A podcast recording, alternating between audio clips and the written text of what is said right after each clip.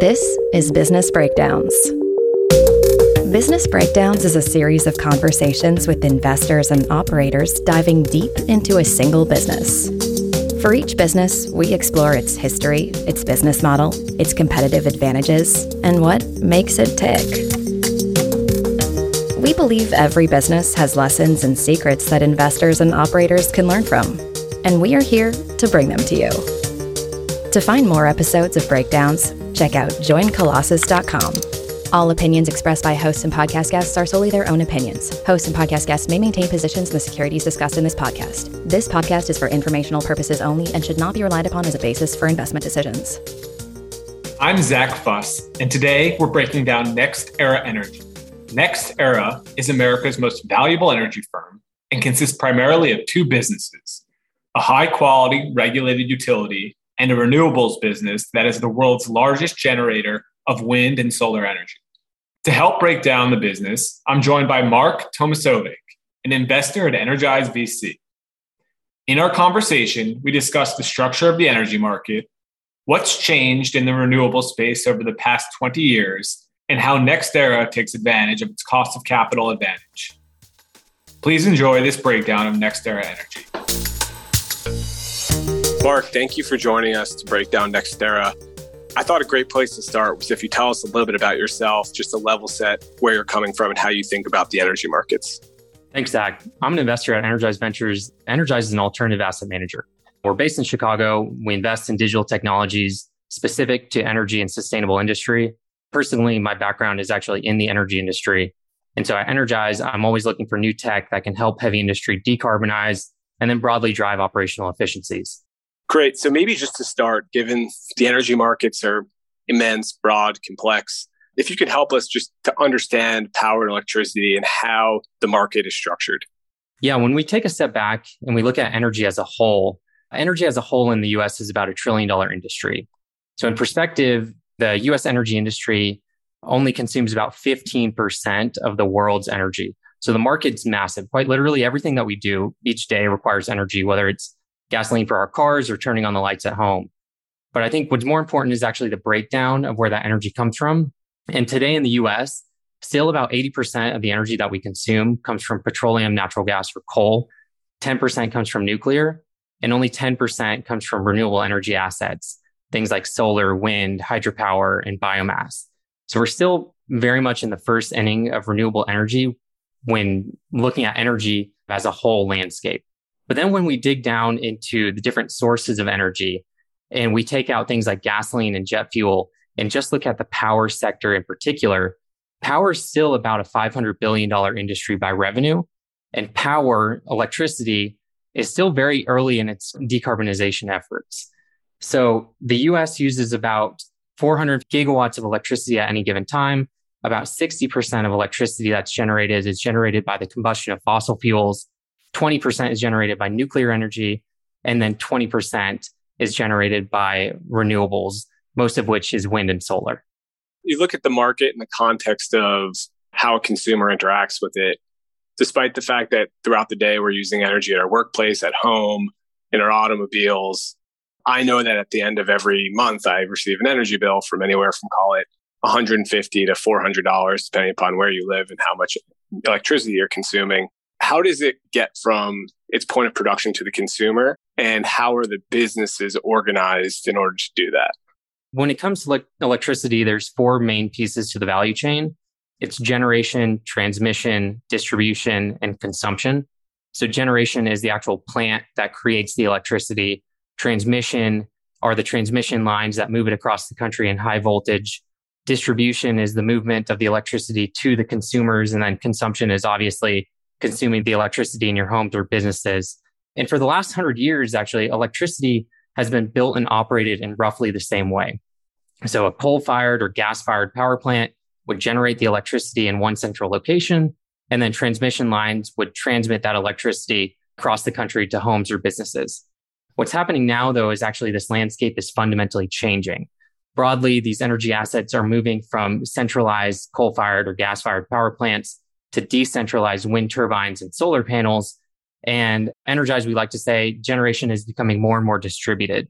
And so what this is creating is new challenges in the way that we transmit, distribute, and even consume energy as more people even begin generating energy on their rooftops at home with solar panels. And so if I think about energy as an analyst, it's my understanding that effectively there's a hurdle or a limit to the return on equity that an energy company can realize. I imagine that has something to do with the regulated and unregulated markets. But what is it that informs the amount that an energy company is allowed to quote unquote earn? What's interesting about US infrastructure is that the grid is not connected and there's different markets depending on the different regions of the US. So for example, there's a different grid or a different market in Pennsylvania than there is for Texas. And these grids or these markets can actually be regulated or deregulated.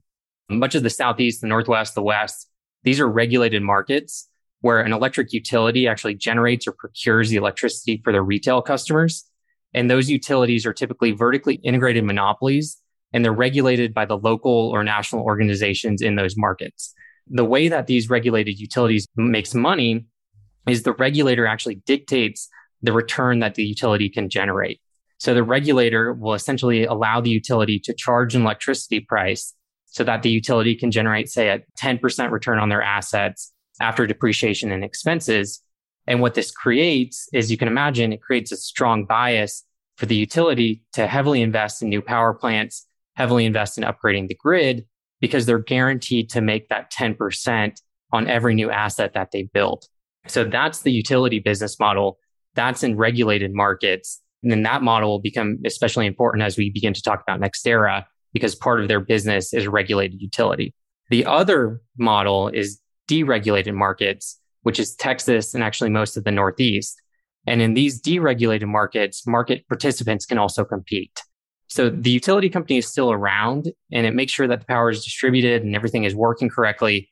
But in these deregulated markets, other companies can generate the electricity, they can sell into wholesale markets, and then retail energy suppliers can actually purchase the electricity and sell it directly to consumers. In these markets, there's one independent organization which will manage the grid, and the customer can choose who they want to buy their electricity from. To spend a little bit more time on unregulated versus regulated markets for electricity, I'm just thinking back to the energy crisis in Texas earlier this year. Generally, how do state and local governments think about whether their markets should be regulated and unregulated? And what are kind of the risks and benefits of having it that way?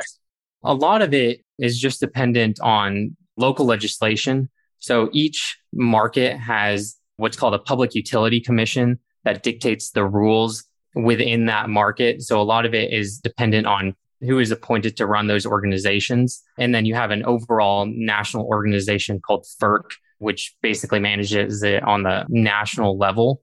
When you think about what happened in Texas, essentially the grid was not designed to operate in those winter conditions.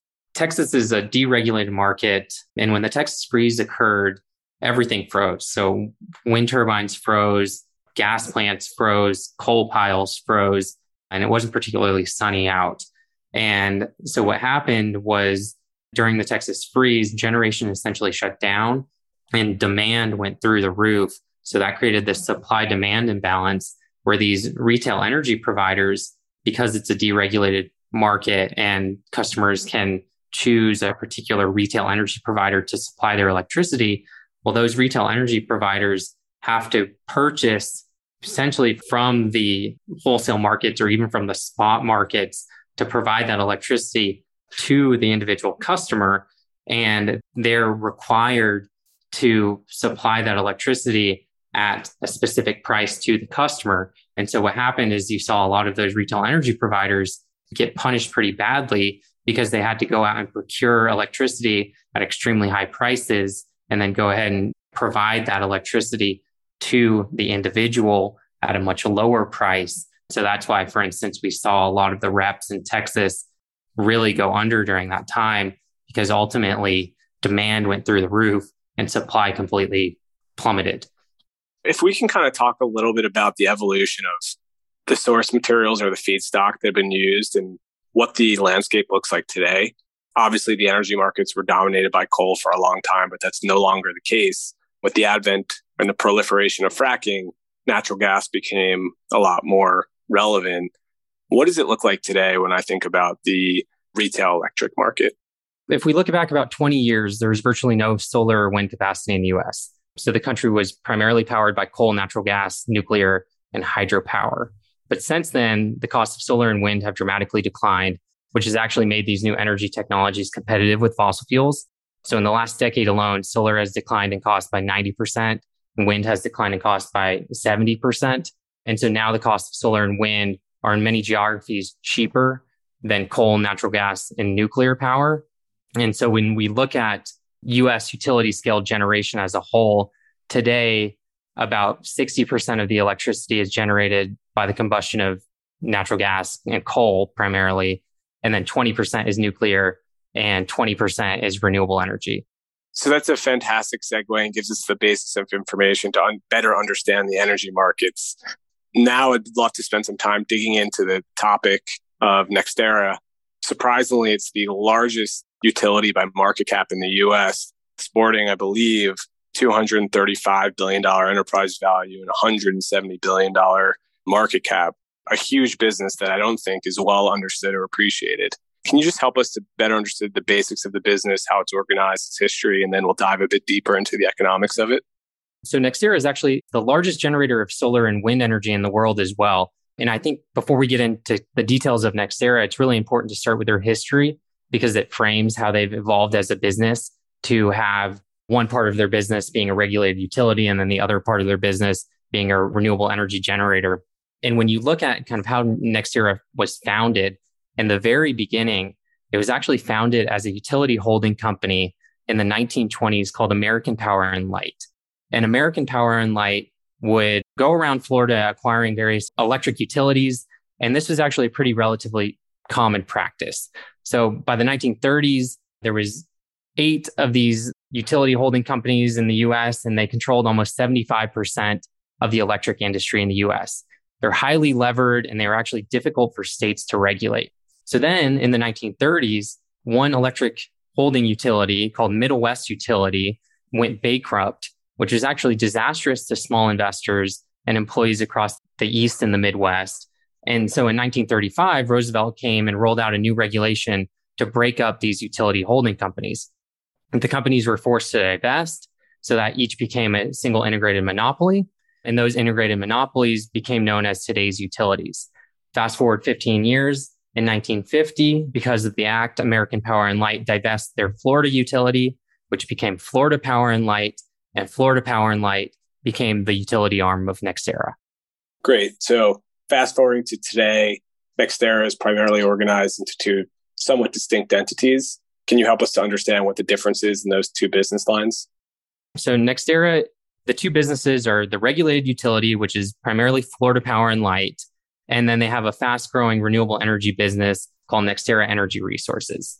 The utility business is a regulated utility and they do everything vertically integrated across generation, transmission, distribution, and then sale of the energy to retail customers in Florida. And they serve about 10 million people in Southeast Florida. And then they also recently acquired a company, another utility called Gulf Power to service more customers in Northwest Florida. Their business is largely protected from competition because of regulation, but they're actually one of the country's most well run utilities. They've consistently reduced their electricity prices for their consumer. They're one of the most reliable utilities actually in the US. They've become extremely good at responding to hurricanes, frankly, just keeping the lights on. And essentially, you can think of that as NextEra's regulated cash cow side of the business. Let's spend a little bit of time talking about the regulated utility cash cow part of the business.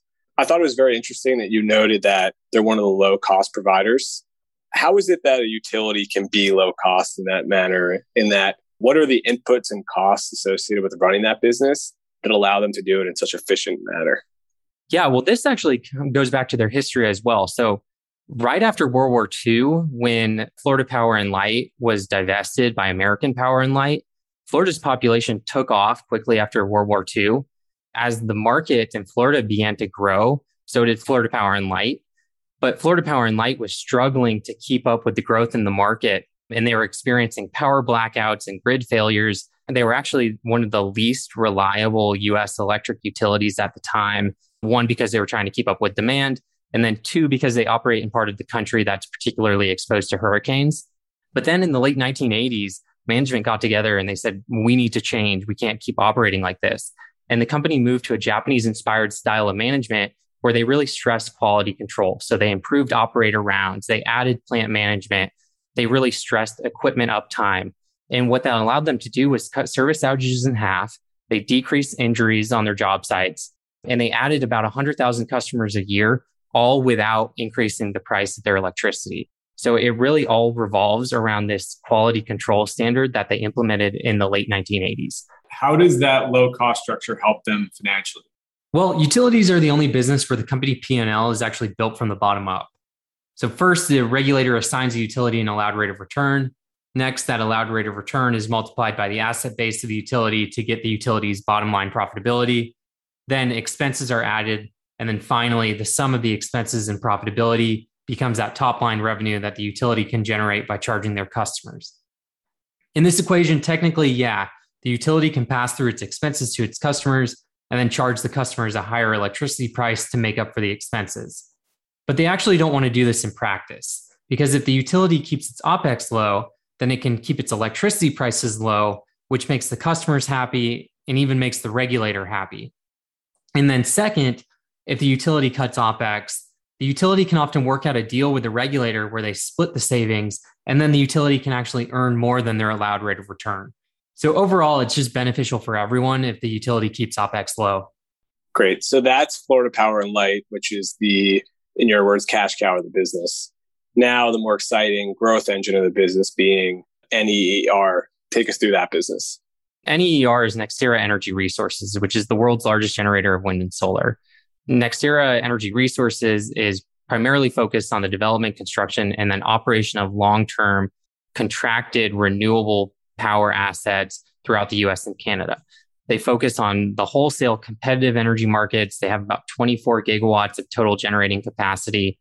And in the last three years, about 85% of their revenue was generated by selling into long term committed contracts such as power purchase agreements, rather than short term bilateral contracts. So, really, their goal is to find locations in the US that have high renewable resource capacity, sunny locations, windy locations, develop renewable energy assets there, and then sell the renewable energy through long term contracts to some of these major off takers in the wholesale markets.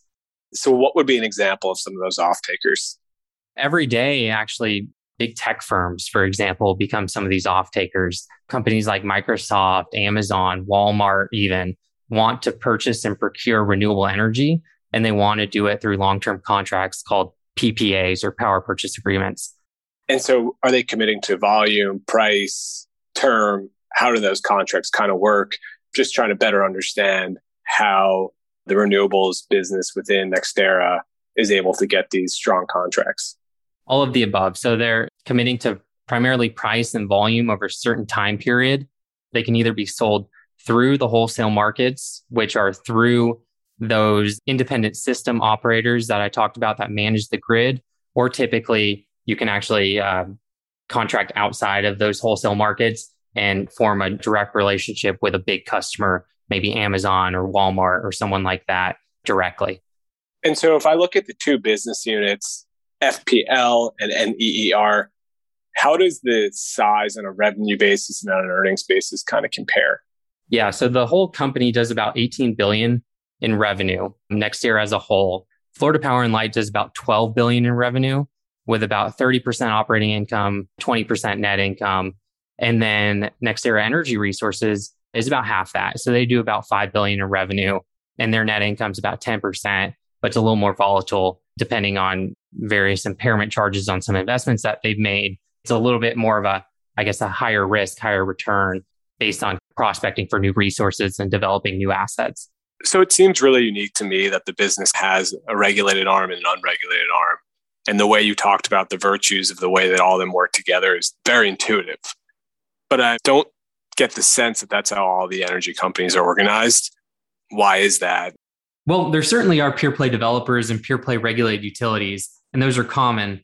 But there actually have been a few others that have attempted this fully vertically integrated strategy and actually failed attempting it. And for the ones that failed, where they went wrong was they made massive bets on very capital intensive energy assets like nuclear and their deregulated arms. And these nuclear plants went underwater because wind and solar, which are relatively modular and less capital intensive, were able to enter the market and were so cheap that they compressed the merchant power prices. And so a lot of these companies that attempted the fully integrated strategy just chose the wrong type of energy assets in their deregulated division. And if you're going to pursue NextEra strategy, you have to be right about the future of energy. And ultimately, NextEra was able to succeed because they were very early on renewables.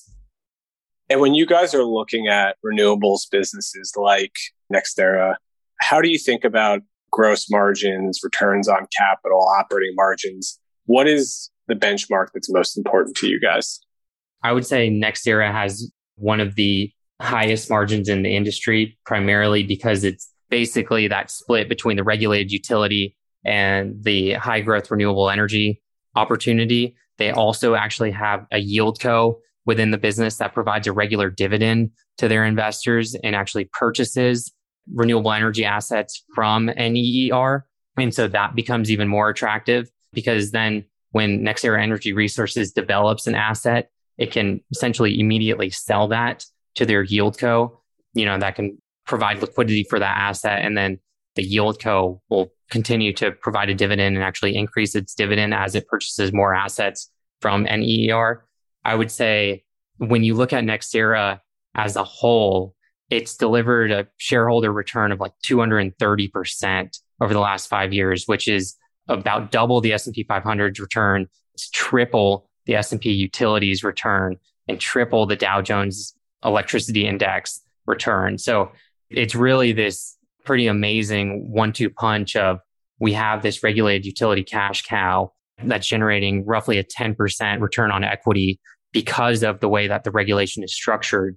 And then we can reinvest that cash into our high growth renewable developer, NEER. And then if we need to sell those renewable projects, well, then we have this yield co that can purchase those renewable projects and then provide a dividend to the yield co investor. So it's a really, really interesting structure that provides a lot of different kind of levers to pull when you think about both generating cash and reinvesting into a high growth industry like renewables. And so, in a world where ESG is kind of dominating the narrative in terms of fund flows, do they have a natural cost of capital advantage that they're able to use in developing these projects? Absolutely. I think when you look at energy as a whole right now, look at the capital providers that finance these mega infrastructure projects, there's certainly a, a cost of capital advantage to being a renewable energy developer. Right now, cost of capital is one of the major prohibitors to new hydrocarbon production projects. Whereas in the renewable energy industry, cost of capital can be as low as 3%. And so a lot of money is interested in getting into the space.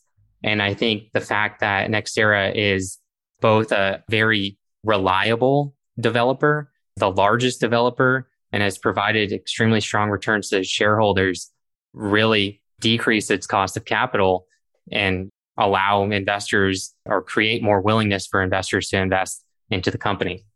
So if you look back at the last decade of energy development in the US, fracking has kind of been a dominant narrative, which has led to a massive supply of natural gas. Given what's going on in the COVID crisis and the lack of new exploration, how does that play into the energy and electric grid and our source of cheap electricity in this country? So, right now, there's less drilling than there was a few years ago. There's a few different reasons to that. One being in general, the world is moving more towards a lower carbon mindset, I guess you could say. And that's from the regulator side, potentially making it more difficult to access these drilling permits. And then, like I said earlier, cost of capital is increasing for hydrocarbon projects from the investor side. And then also over the last two decades, a lot of these hydrocarbon producers or oil and gas producers got over their skis and they started essentially basically drilling in locations specifically in West Texas that might not have been as economic as they originally planned. And what essentially happened there was a lot of the producers began chasing new production instead of chasing cash flow. And so they were always focused on drilling the next well, not necessarily focused on limiting capex and returning cash to their investors.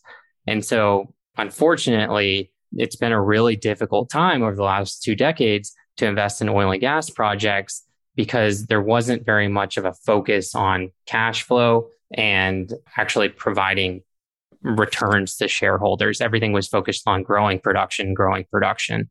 And the reason why I bring that up is because now, after the last two decades, the actual oil and gas operators themselves have decided to focus on cash flow. So they've essentially almost learned their lesson and they've said, okay, now we're going to slow down drilling. We're going to slow down investment in CapEx and we're going to start providing a dividend to our investors or slowing things down on the production standpoint because they've learned their lesson over the last two decades. So it's kind of this three pronged attitude, I guess you could say, from the regulator becoming more ESG focused, the investor having less of an appetite for hydrocarbon projects, and then the operators themselves slowing production because they want to focus more on free cash flow rather than on production.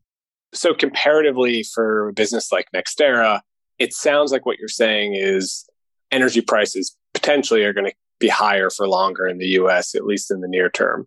They've historically produced, I think, 60% of their energy from wind, 25% from nuclear, and the rest solar and natural gas. What does that mean as a competitive advantage to them in a world where, on a relative basis, conventional forms of energy production are now more expensive? I do think that energy prices broadly, especially when you talk about hydrocarbon based energy, will be higher, at least in the near term, because of those three effects that we talked about. Energy prices for renewables, we've actually seen become relatively low based on the way that renewables are bid into the wholesale markets. And the reason that is, is because right now, renewables, primarily the resource, the solar and the wind, are in locations that are less population dense. So locations like the middle of the country, for example, whereas most of the population in the country lives on the coast. So when it comes to renewables, there's actually situations in which energy prices can get very low or even negative because the resource is not necessarily where the people are. And so now there's actually a big push with these renewable energy developers to build out transmission so that you can transmit the electricity from the middle of the country to the coast so that you can have a better supply demand balance. But right now, I would say that hydrocarbon based electricity or hydrocarbon based energy will see, at least in the short term, increase in prices. But renewable energy can stay very low because the resource is not necessarily where the people are. So, one of the things that kind of stand out to me in the renewable space is the benefit of government programs and subsidies. How reliant is this business on government subsidies, and to what extent does it benefit them? In certain geographies, solar and wind are actually competitive with coal and natural gas on an unsubsidized basis. But the renewable energy industry does certainly still take advantage of government subsidies. For instance, they take advantage of accelerated depreciation. There's things called production tax credits for wind and investment tax credits for solar. They can get a tax credit based on the cost of developing the asset or the amount of electricity produced. And then overall, there's broadly green mandates from states that make it more attractive to develop renewable energy in those states. And so that's where NextEra can really have a competitive advantage because it is currently the world's best in class renewable energy developer. It really kind of adds that additional tailwind to broadly just increase the number of renewable energy assets deployed. And so it's an interesting juxtaposition as you talked about the discipline that a lot of the energy companies are now finding on capital allocation and that they're going to return cash to shareholders in lieu of spending. NextEra is a bit different that it's one of the largest capital investors in the US. I think they're going to do about $15 billion in CapEx. Where's all that money being spent?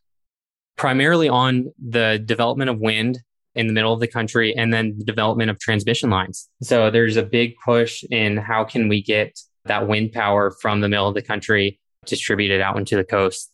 And so can you help just better contextualize how expensive some of these projects can be and how investors think about the return on that investment? Depending on the size of the project, it can be 500 million to a billion dollar wind farm or solar farm in the US. And a lot of these projects, they're financed with high amounts of debt because especially if you have a offtake agreement that's a long-term contract, you can become more comfortable that there's a power purchase agreement in place to sell your electricity for an extended period of time, generally over a couple of years. And so you can finance these things with potentially 70% debt, 30% equity. And then you can think of cost of capital there being in the single digits. And then the investment, the expected return on those projects also being probably high single digits, I would say. It depends on the location. It depends on the power purchase agreement. But I would say generally you can think of probably the return on these investments being in the high single digits. Got it. How do you go about valuing these opportunities as they cross your desk? It seems to be a business where you have a good visibility on earnings, but are there payback periods or project return thresholds or something else that you can use as a benchmark for, for evaluation? Well, when we think about renewable projects in general, we look at two things unlevered returns and levered returns. And we look at those returns over two time periods. The first being the expected life of the project, and then the second is the contract period for the power purchase agreement with the potential customer. The life of a wind project can be about 30 years, but actually nowadays, due to competition, these power purchase agreements with the customers may only be about 10 years. So, in general, it's great if the project can pay back within that power purchase agreement time period. So, within that contracted 10 year time period where you have that guaranteed offtake. And then over the lifetime of the project, we usually like to see unlevered returns of about five to 7%, and then levered returns in the high single digits, low double digits. And then when we think about valuing utility companies as a whole, we usually look at things like EPS growth, PE ratio, dividend yield. And for example, usually utilities will see about 5% EPS growth per year and have a dividend yield of about 4%. Anything greater than that is really good. I look at the amount of growth that the business is driving we had call it a clean energy cycle not all that long ago that did not end particularly well for both investors and operators. What is different about the renewable energy space this time around where look back at SunEdison, which was a very prominent bankruptcy. Is there something structurally different about these businesses? Yeah. Well, first of all, the cost of renewable power has declined primarily because the cost of the hardware has declined. So just a decade ago, or since a decade ago, the decline in solar hardware has been 90%. And then wind hardware has declined by 70%. And actually, battery hardware has declined by 95%. So, first of all, the hardware itself has actually declined where it's now competitive with these other forms of energy, whether it be coal or natural gas or nuclear. So that's the first point there. The second would be electricity demand in, in the US is actually expected to grow and that's because now everything is electrifying. It's part of the ESG movement as well. So whether it's your car becoming electric, whether it's your stove becoming electric, maybe home heating and cooling, everything is becoming more and more electric. So electricity demand in the US is actually expected to grow by 30% in the next 30 years. And then the third part, think back to the utility business model. Capital investment is how utilities make their money. They don't essentially make their money on cutting operating costs. And if you think about solar and wind, well, solar and wind are primarily capital investments. They have low maintenance costs. Fuel is free. And so now that the cost of solar and wind has declined to the point where the hardware itself is competitive with a coal fired power plant or a natural gas fired power plant, these utilities can make a lot of money by embracing renewables because they make their money off capital investment and not by cutting operating costs. And so everything we've kind of laid out here in regards to this business has been overwhelmingly positive. You have this amazing cash cow in the Florida business. You've got a renewables business that's growing at a very healthy clip with long term contracts. But of course, no business is without risks. If something were to go wrong here, What do you think it is that would potentially hinder this business? First of all, supply chain is probably the biggest concern. So manufacturing capacity is heavily concentrated in China, especially when it comes to solar panels. So any sort of supply chain dislocations are heavily concentrated. And then when we think about what goes into solar panels, these minerals and these rare earth elements, the cost of them should skyrocket, especially as electric vehicle demand increases. So we could potentially see a commodity super cycle in the near term where the cost of what goes into these renewable energy assets skyrockets.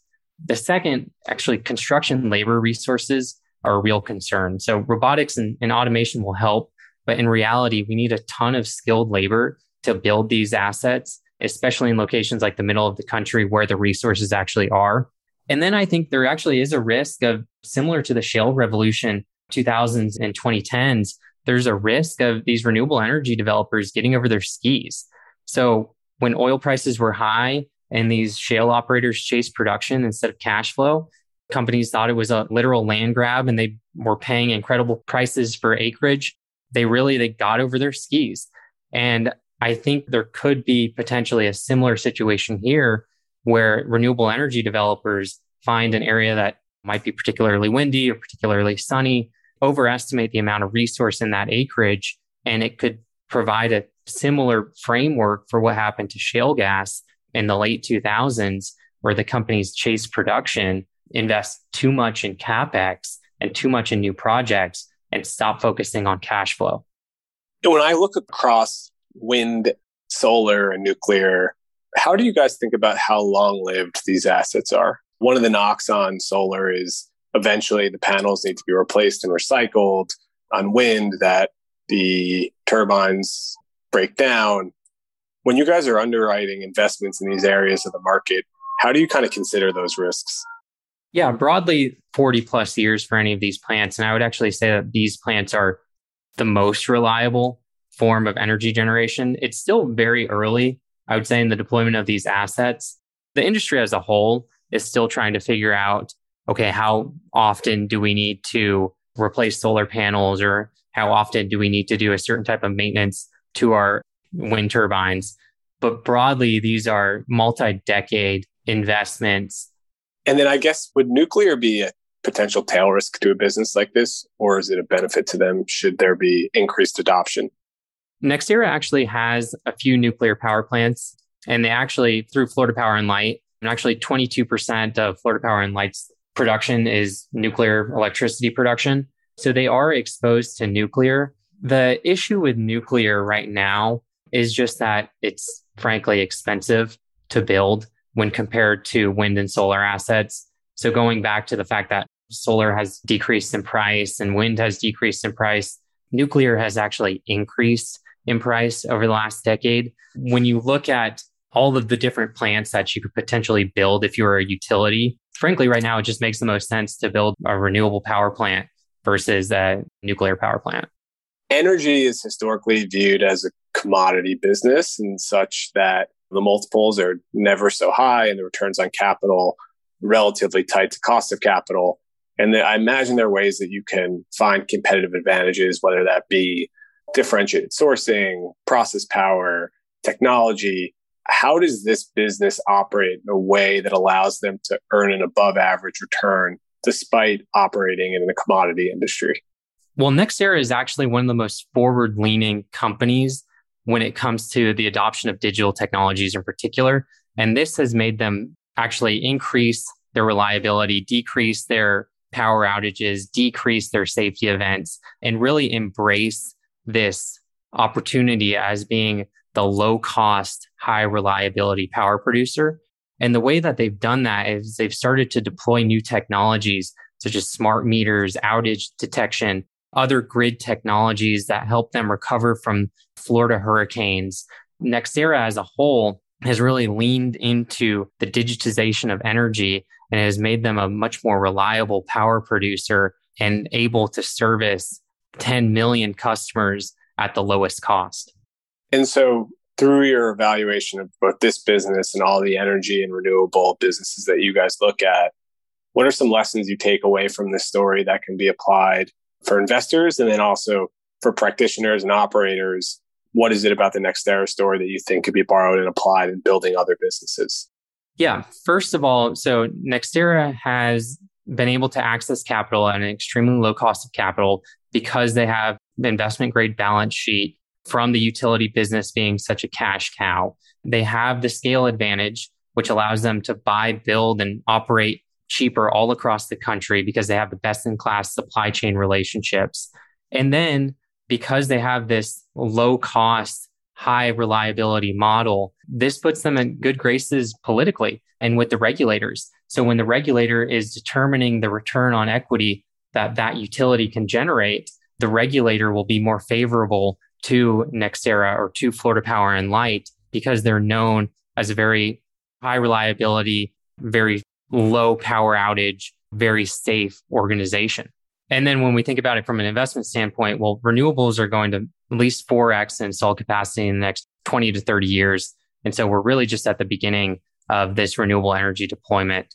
And so I think for investors, just find out a way to get exposure to some of these industries in the renewable energy production, and then also find derivative industries that are related to the build out of these assets.